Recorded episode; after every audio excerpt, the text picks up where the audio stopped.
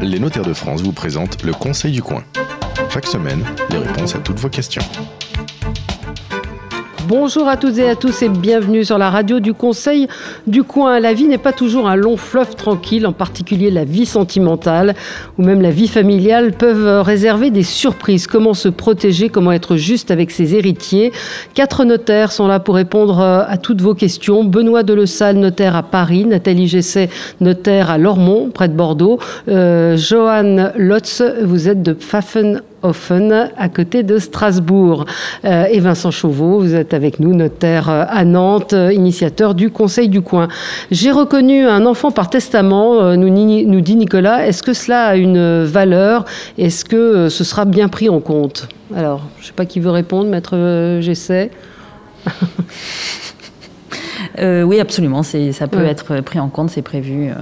Par la loi Par le Code civil. Il est possible de reconnaître un enfant par testament. Parce que visiblement, ce monsieur veut en faire la révélation euh, à sa famille euh, à ce moment-là. L'histoire est un petit peu longue, mais c'est ce que j'ai compris. sa famille n'est pas au courant et il veut euh, qu'au moment de l'ouverture du, testament, bah, toute sa famille l'apprenne. En hein. effet, c'est le, genre de situation familiale qu'on a pu rencontrer où vous avez un monsieur très comme il faut, hein, ayant bien sûr des principes Mm. forcément, et euh, euh, les principes de vie familiale et de structure et d'unité de la famille. Et donc, surtout ne pas briser cette euh, apparence de, son vivant. de son vivant.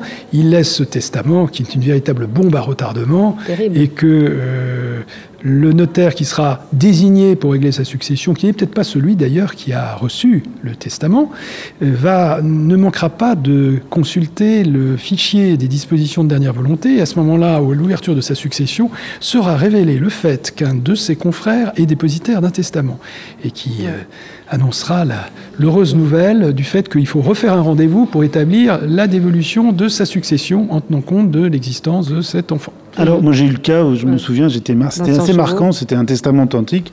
Donc, euh, j'étais invité à assister mon, confrère. Et j'écoutais, euh, j'écoutais la, personne qui racontait sa double vie. Mais vraiment deux doubles, enfin une double vie. Il y avait une vie officielle qui ne connaissait pas euh, l'autre femme et les deux autres enfants. Par contre, la famille officieuse connaissait la vie officielle. Et moi, j'ai dit au monsieur, mais vous voulez rien dire à votre épouse officielle? Il dit non, ça la ferait mourir. Mais je dis, vous doutez pas qu'elle ne connaît pas, qu'elle ne connaisse pas un minimum votre vie, euh, votre double vie? Elle dit non, impossible, impossible. J'ai toujours été sur la route, euh, j'ai mes deux vies bien rangées, et je révèle cette histoire dans mon testament. Ils s'en arrangeront après, mais ma famille officieuse, de toute façon, connaît bien la situation.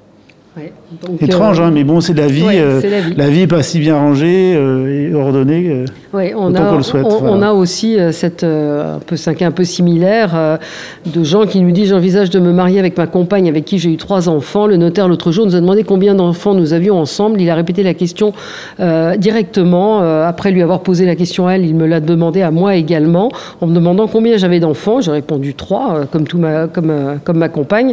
Mais je sais que j'ai un enfant issu d'un fleur de mes 18 ans euh, et je ne l'ai pas dit à, à ma compagne. Euh, est-ce que je risque quelque chose? La réponse est ah bah, oui. La réponse est naturellement euh, oui. Alors le, même le danger, c'est même par rapport à, à, sa, à, son épouse qui est là, parce que le notaire, s'il n'est pas au courant de la situation euh, de l'enfant caché euh, ou, reconnu mais pas révélé à sa femme, c'est quels sont les droits du conjoint survivant. Et là, absolument.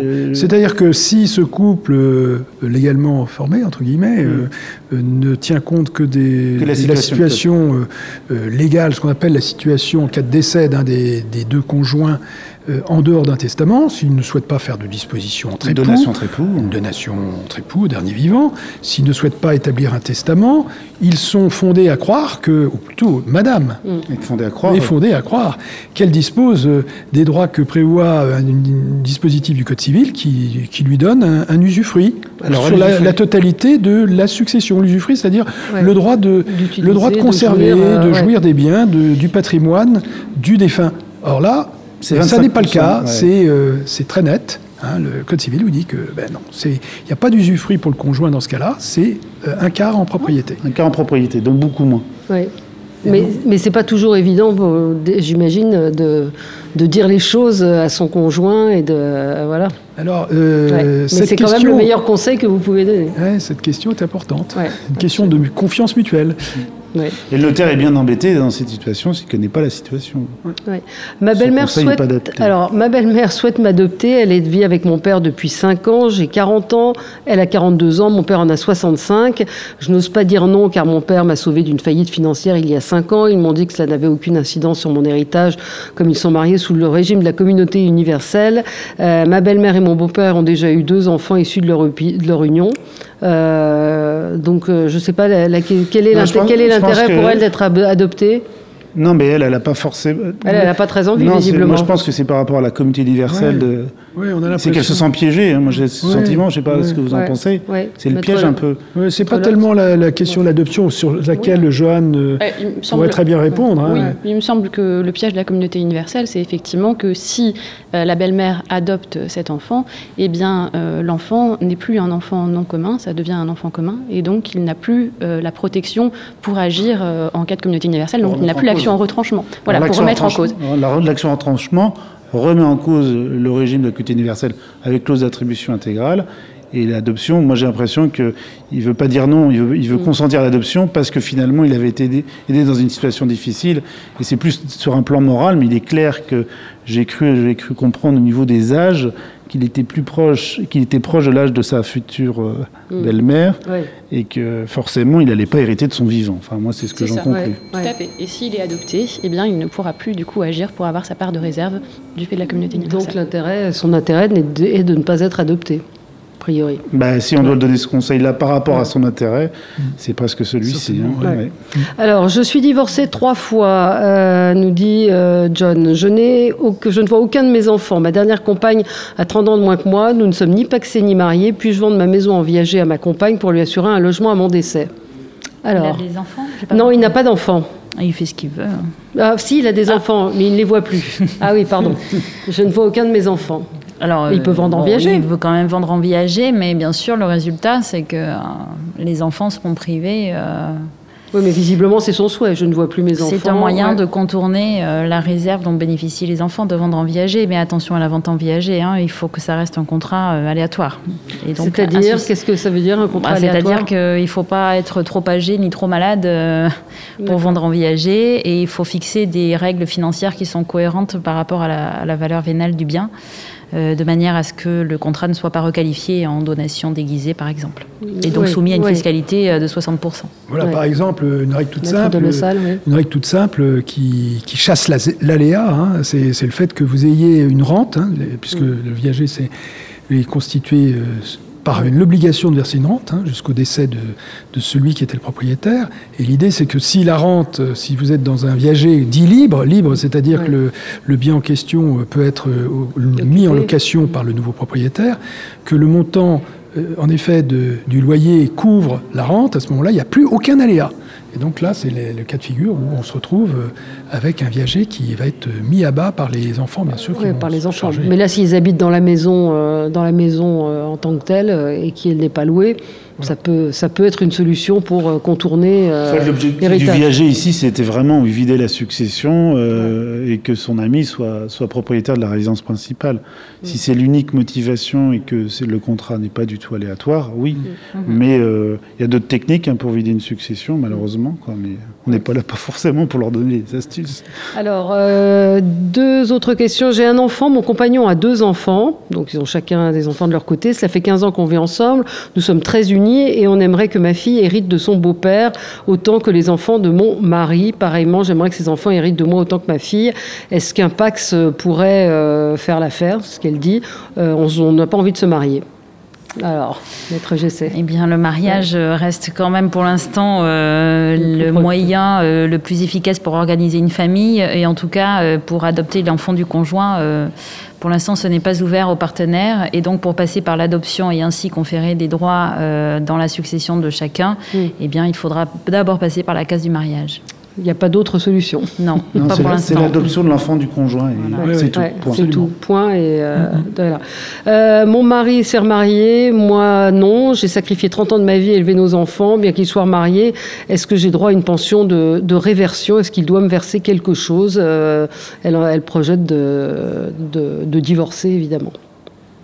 Bah non, elle a divorcé puisque son mari a marié. la situation, c'est qu'en fait, monsieur, monsieur s'est remarié, c'est bien ça c'est ça. Elle ne s'est pas remariée. Non. Non, non bah, elle, elle, ne s'est pas remariée. Elle, son mari est à la retraite, visiblement. Il n'est pas encore décédé. Non. donc, elle se projette. Il y a beaucoup de elle se projette. Hein. Ah, oui, oui. Tu connais donc, elle, voilà, donc elle, elle, elle espère respecter son espérance de vie et donc survivre à son ex-époux. Voilà. Et donc, elle, elle espère bénéficier. Elle aura droit à une pension de réversion qui habituellement est de 54%.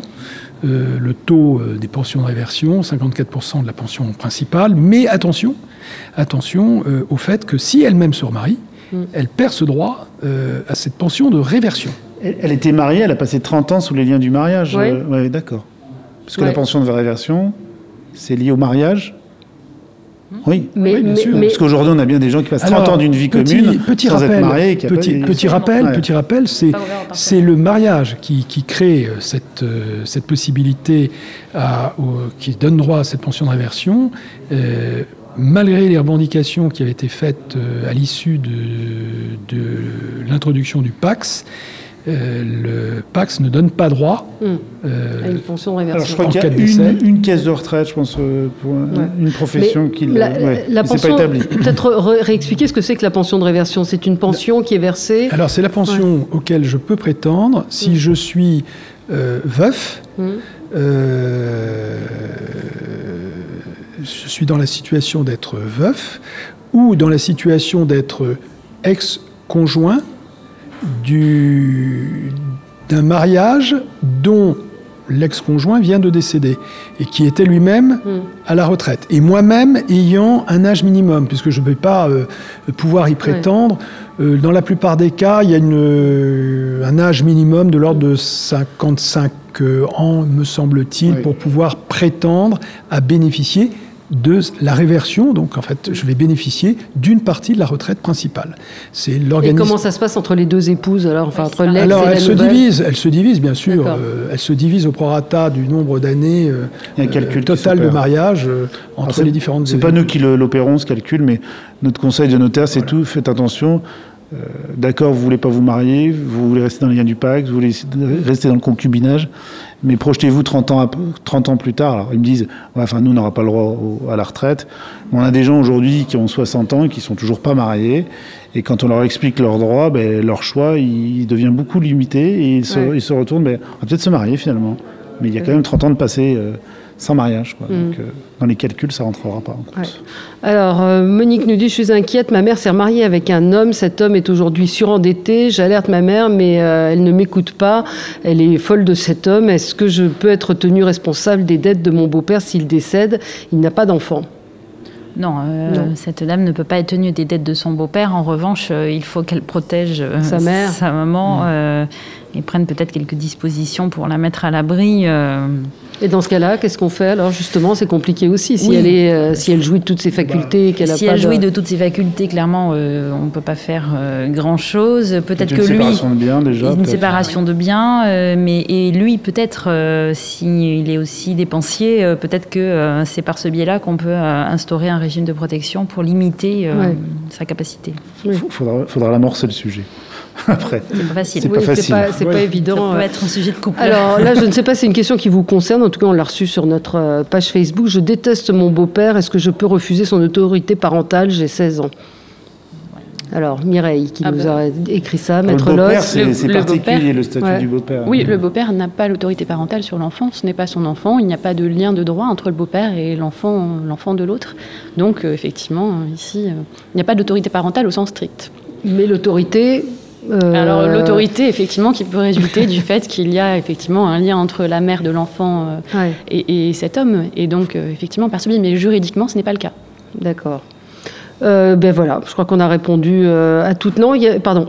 Alors une dernière question, j'ai la double nationalité française et anglaise, je vis en Angleterre depuis 10 ans, j'ai eu un enfant en France, sa mère refuse que je le voie, j'ai construit une nouvelle vie, j'ai appris que je pouvais choisir la loi nationale pour le règlement de ma succession, est-ce que c'est vrai?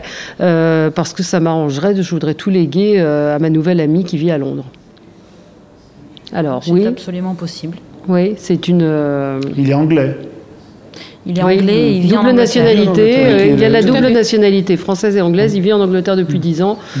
euh, et, donc il, euh, il veut pour sa succession pouvoir léguer à sa nouvelle compagne. C'est à la fois étonnant parce que du coup il a eu un enfant avec une femme française et que nous il y a le droit à la réserve. Et on, voyait, on voit voilà les limites de notre droit national face aux mœurs actuelles, c'est que on est dans un mariage, on ne va pas dire mix, mais européen, on va dire. Mm. Et, et le, droit anglo-saxon est beaucoup plus permissif en matière de succession, est beaucoup moins rigide. Eh bien voilà, merci d'avoir répondu euh, à toutes ces questions. on vous retrouve la semaine prochaine et vous pouvez retrouver euh, ce podcast sur euh, le site Facebook, sur le, la page Facebook du Conseil du Coin. Merci à vous, à la semaine prochaine. Au revoir. C'était le Conseil du Coin avec les notaires de France. Pour poser vos questions, rendez-vous sur la page Facebook du Conseil du Coin.